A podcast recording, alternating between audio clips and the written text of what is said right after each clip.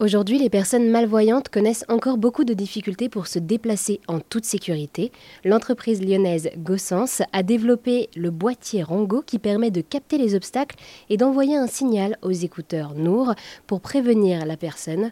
Je suis actuellement dans le 7e arrondissement de Lyon avec Hugues de Chaumont. Bonjour Hugues. Bonjour Maribel. Alors merci d'être avec nous aujourd'hui sur RZN Radio. Vous êtes donc le cofondateur de Gossens. Et alors si j'ai bien compris, votre entreprise Gossens, créée donc en 2015, a été labellisée entreprise sociale et solidaire. Voilà, tout à fait, parce qu'on conçoit une solution d'aide à la mobilité pour les personnes déficientes visuelles. Donc euh, on conçoit un produit Rango, produit électronique, qui se fixe sur tout type de canne blanche et qui va sécuriser, orienter notre utilisateur euh, lors de ses déplacements. Et alors pour euh, celles et ceux qui ne connaissent pas forcément, une canne blanche, c'est euh, l'outil finalement utilisé par les personnes non-voyantes et malvoyantes pour se déplacer et éviter ces obstacles. Et alors quelles sont les difficultés que rencontrent aujourd'hui les personnes malvoyantes et non-voyantes? Aujourd'hui, devenir une personne malvoyante ou non-voyante, c'est très traumatisant.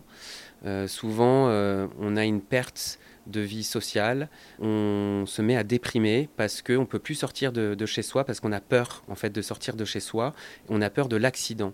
Donc effectivement, vous venez de le dire, les personnes déficientes visuelles ont un outil qu'on connaît tous, c'est la canne blanche. La canne blanche, elle va permettre de détecter les obstacles au niveau du sol, mais pour tous les obstacles qui sont en hauteur ou à mi-hauteur, c'est impossible de les détecter. Ensuite, la canne blanche, par son balayage, de temps en temps, peut louper aussi des obstacles au niveau du, du sol, c'est tout à fait possible. Donc c'est une détection qui est assez pauvre, qui est assez limité.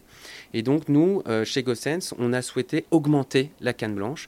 Et donc Rango, lui, euh, son job, ça va être de pouvoir détecter les obstacles au niveau du sol, aussi comme la canne blanche, mais surtout des obstacles qui sont à mi-hauteur ou en hauteur.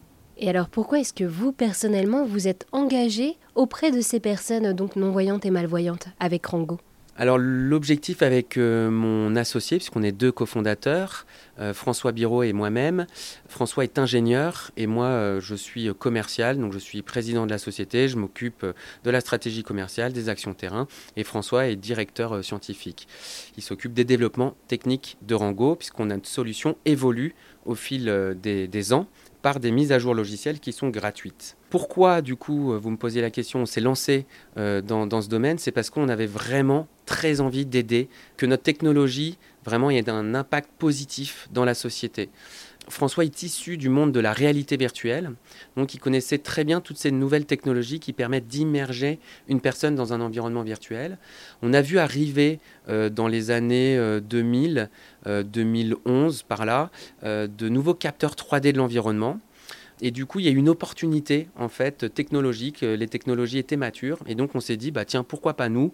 On va faire notre propre capteur 3D de l'environnement. Et en plus, bah, le plus beau, c'est qu'il va aider les personnes aveugles à se déplacer.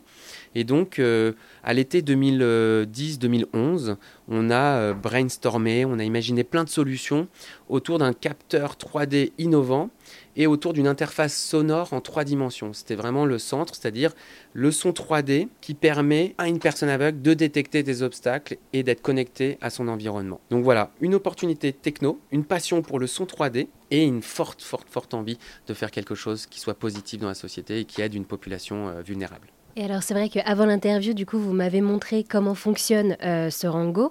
C'est euh, tout à fait accessible à toute personne finalement.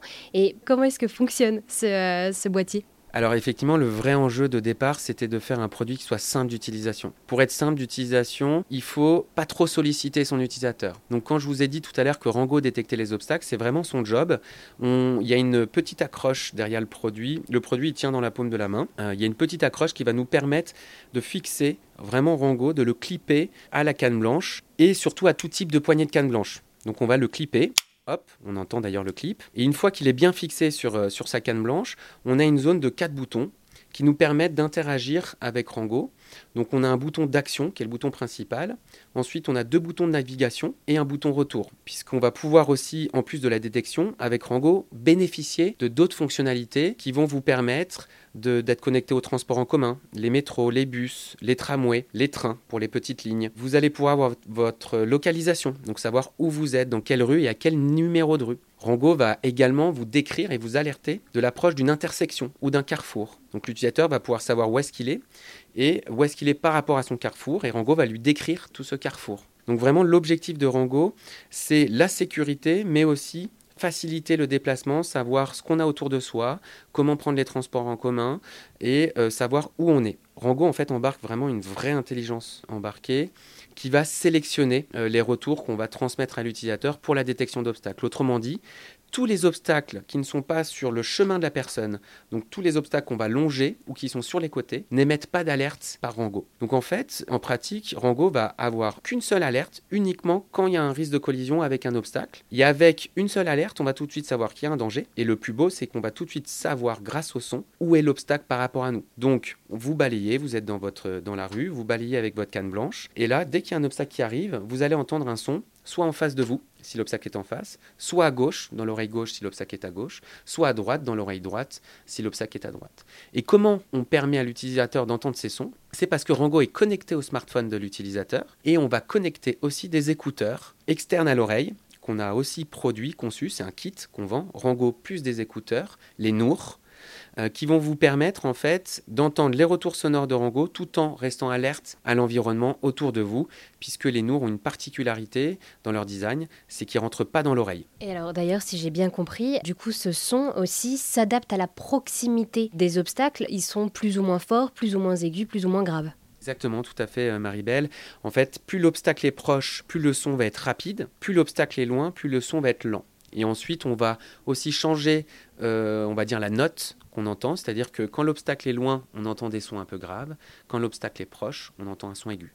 Et alors aussi, quand vous avez dit que Rango du coup est connecté au transport, connecté, ça veut dire qu'on sait que le T1 qui n'est pas très loin à 350 mètres arrive dans deux minutes.